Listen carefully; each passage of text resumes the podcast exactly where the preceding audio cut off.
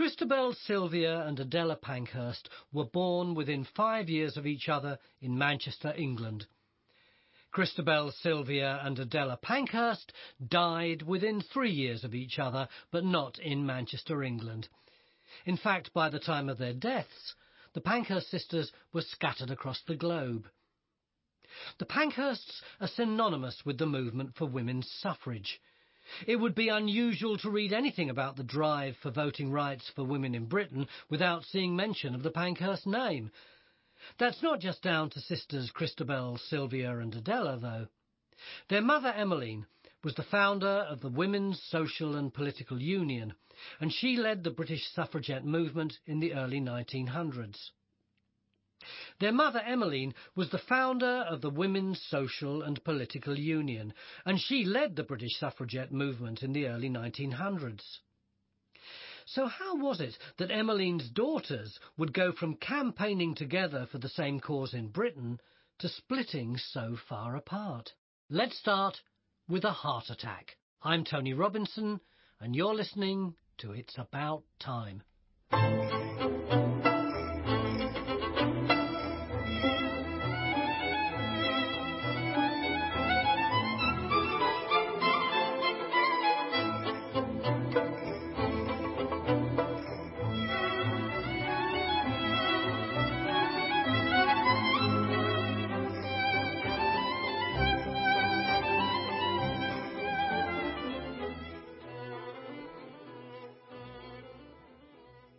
On the 5th of May 1953, Christabel Pankhurst wrote to her sister Sylvia to wish her a happy birthday.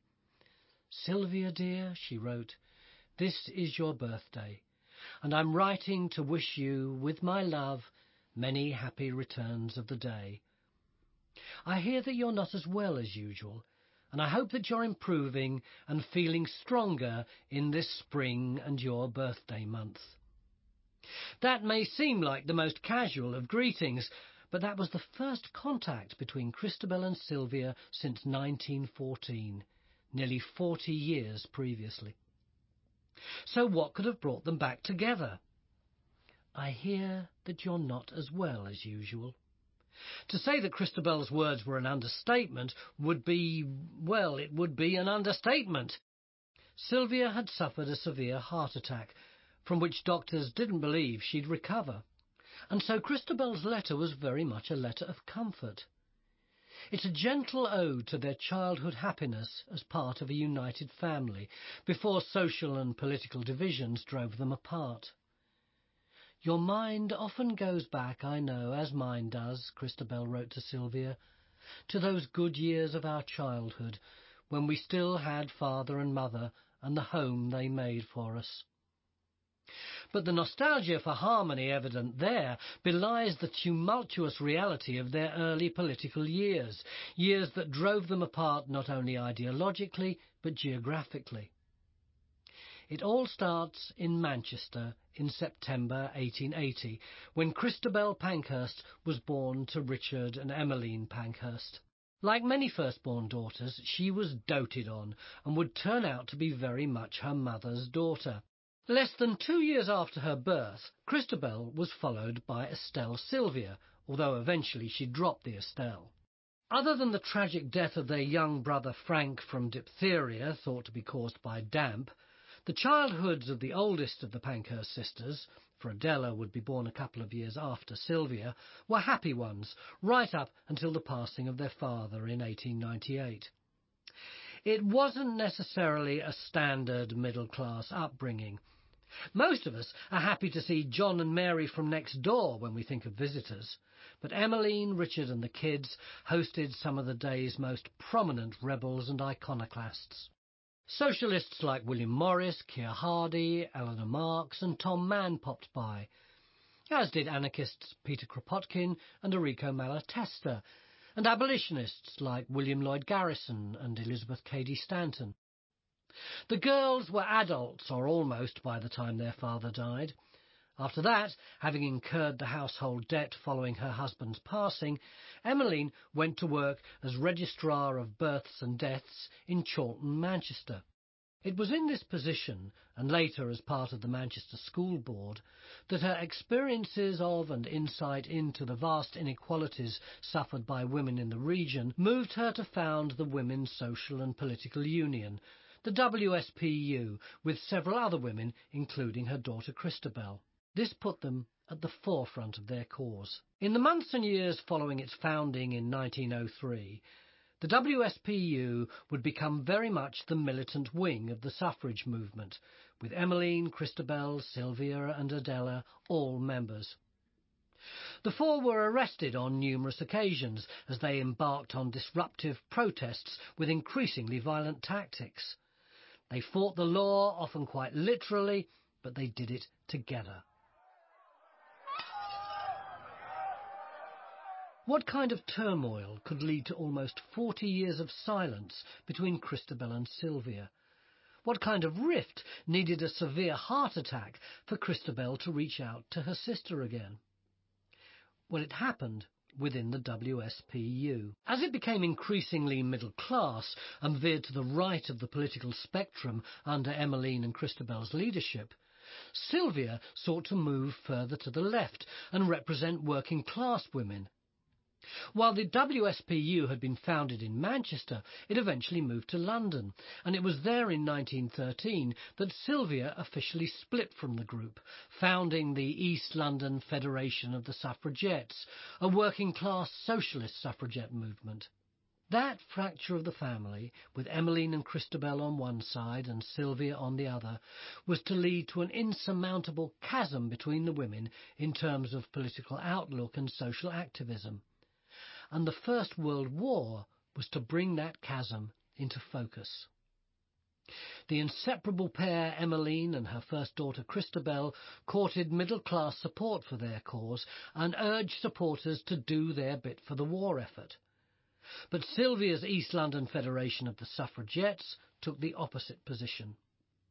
Uniquely among the prominent women's suffragette organisations active in Britain at the time, they refused to support the war Indeed, they continued their campaign for women's suffrage through the war, while Emmeline and Christabel's WSPU put their suffrage calls largely on hold, instead concentrating on supporting the war. This all meant that by the spring of 1914, ties between Christabel and Sylvia had been severed. The rift would last for nearly the rest of their lives, and even then they wouldn't be reconciled. In the letters the pair share after Christabel made contact again in the 1950s, they talk of their thoughts on the books that detailed the struggle for women's suffrage in Britain, mainly complaints about various slanderous or merely inaccurate observations. They also discuss their early lives before politics as well as their family history. They don't touch on the rift that set them apart, ideologically or geographically. Christabel left for America in 1921 and eventually became a Second Adventist evangelist, only returning to Britain for a brief period during which she was appointed a Dame Commander of the British Empire in 1936. On her return to Britain, she didn't see Sylvia, who was living in East London and would later depart for Ethiopia to support Emperor Haile Selassie, though not until after she recovered from the heart attack that brought her back into contact with her older sister. Sylvia wrote the last letter in their series of correspondence, all of which her son Richard Pankhurst published for the first time in 2001.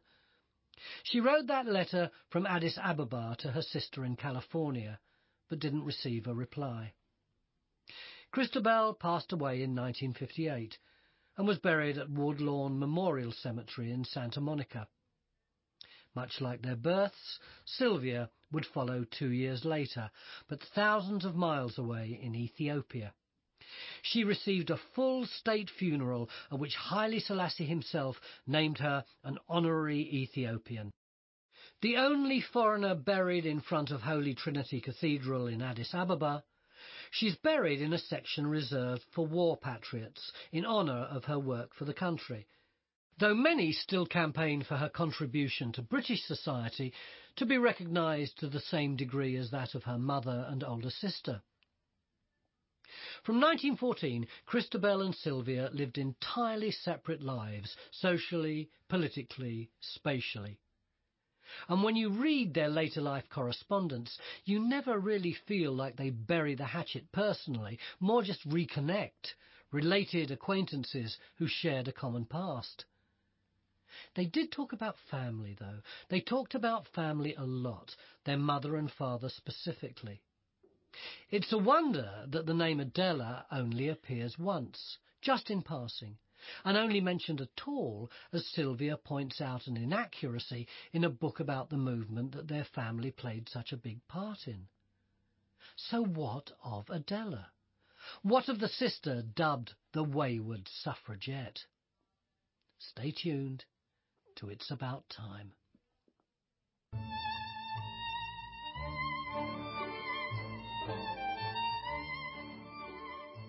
It's About Time is sponsored by Ancestry. Discover your family history within the billions of records on the Ancestry website and take the Ancestry DNA test to learn more about who you are today with details like your ethnic makeup and relatives you never knew existed. Listeners of this podcast can enjoy free postage on an Ancestry DNA kit. Just visit www.ancestry.com forward slash podcast DNA. That's www.ancestry.com forward slash podcast DNA for free postage on an Ancestry DNA kit. So you can start your Ancestry DNA journey today. Terms and conditions apply. Offer valid until the 24th of November 2016.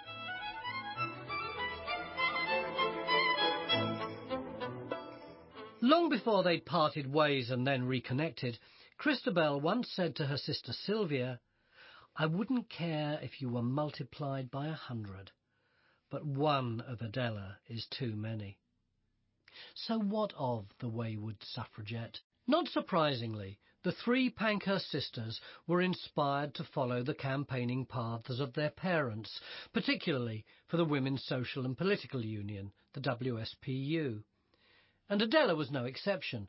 From an early age, she was consumed by the movement for women's suffrage.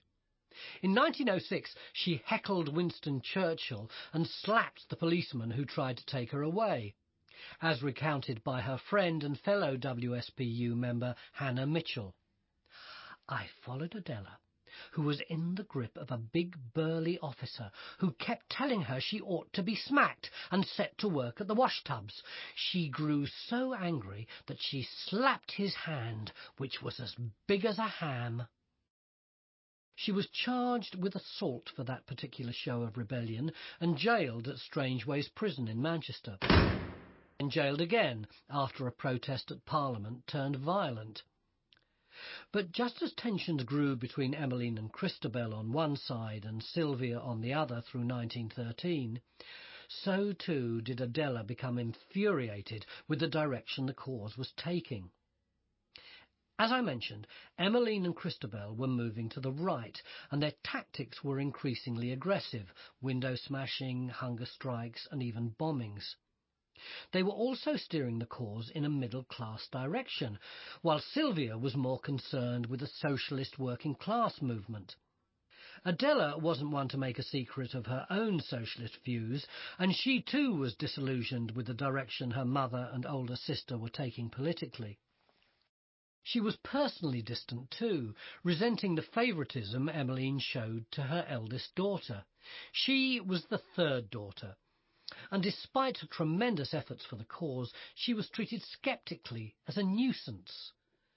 Sylvia later wrote of Adela, The desire was a reaction from the knowledge that though a brilliant speaker and one of the hardest workers in the movement, she was often regarded with more disapproval than approbation by Mrs. Pankhurst and Christabel, and was the subject of a sharper criticism than the other organisers had to face. So as Sylvia was pushed away, so too was rebellious Adela. But it was quite a firm push. She was given £20 for a one-way boat ticket to Australia and sent on her way. Adela arrived in Melbourne in April 1914 and would never see her mother or sisters again. But just three years later, in 1917, a telegram, which was only discovered this year, landed on the desk of the then Australian Prime Minister Billy Hughes. It was from Adela's mother Emmeline and simply said, I am ashamed of Adela and repudiate her. Wish you all success. Make any use of this. Adela Pankhurst had arrived in Australia as the political activist daughter of a famous political activist mother. She got a hero's welcome in 1914. So what happened to sour things even further?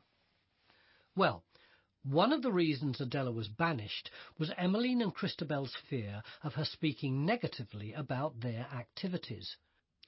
But when talking to Melbourne crowds enthusiastic about the militant activities of the Pankhurst-led WSPU, she plainly told them, You have heard a great deal about broken windows. I can tell you about the broken lives that caused the broken windows. And so the adulation that initially surrounded Adela was short-lived. Adela was free to join the Victorian Socialist Party and the Women's Peace Army, and protested against Australia's involvement in the First World War, alongside future Australian Prime Minister John Curtin.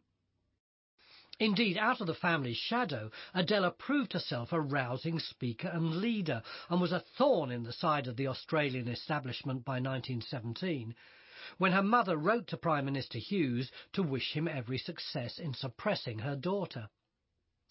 Just a few months later, police arrested Adela during a Melbourne march against price increases that came about because of the war. A few weeks after that, she led a band of men and women into the city as they reportedly sang and smashed windows under a red flag. That September, she married Union leader Tom Walsh, only to be jailed six days later for public order offences. She wouldn't be freed until January 1918.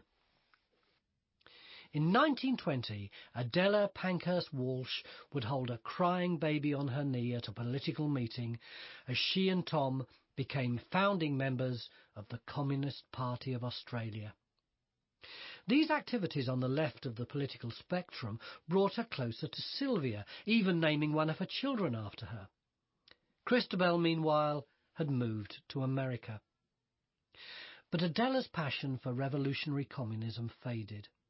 As she grew older, she'd come to express enthusiasm for female domesticity that was at odds with her previous beliefs. Indeed, in 1927, Adela founded the anti-communist Australian Women's Guild of Empire, which sought to uphold Christian ideals and safeguard the family unit. It was then that she made contact with her mother to tell her that she had renounced socialism. And it was just before her mother's death in 1928 that Emmeline replied to say she was full of regret for the long rift.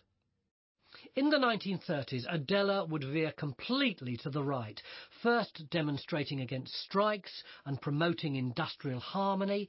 She espoused conservative Christian views, denouncing contraception and abortion. She occasionally wrote positively of the Nazi Party and became an organiser for the fascist Australia First group and was interned as a traitor. Long before her death in 1961, Adela Pankhurst withdrew from public life.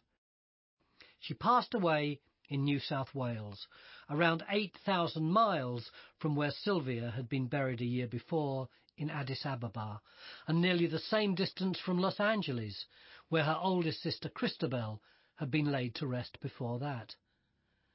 But while they died divided, politically as well as geographically, you can't deny the lasting legacy of the Pankhurst sisters.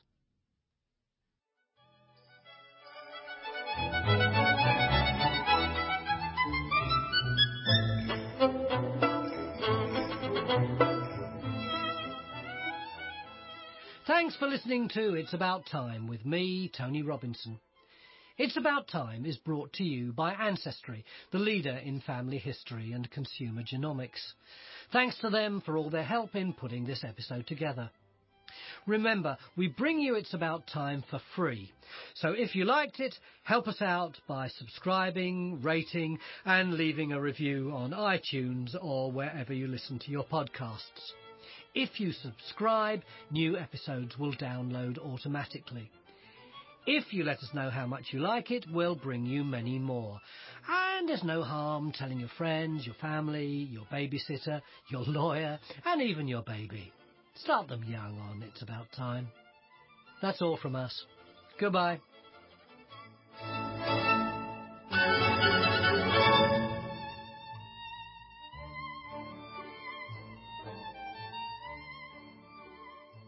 It's About Time is sponsored by Ancestry.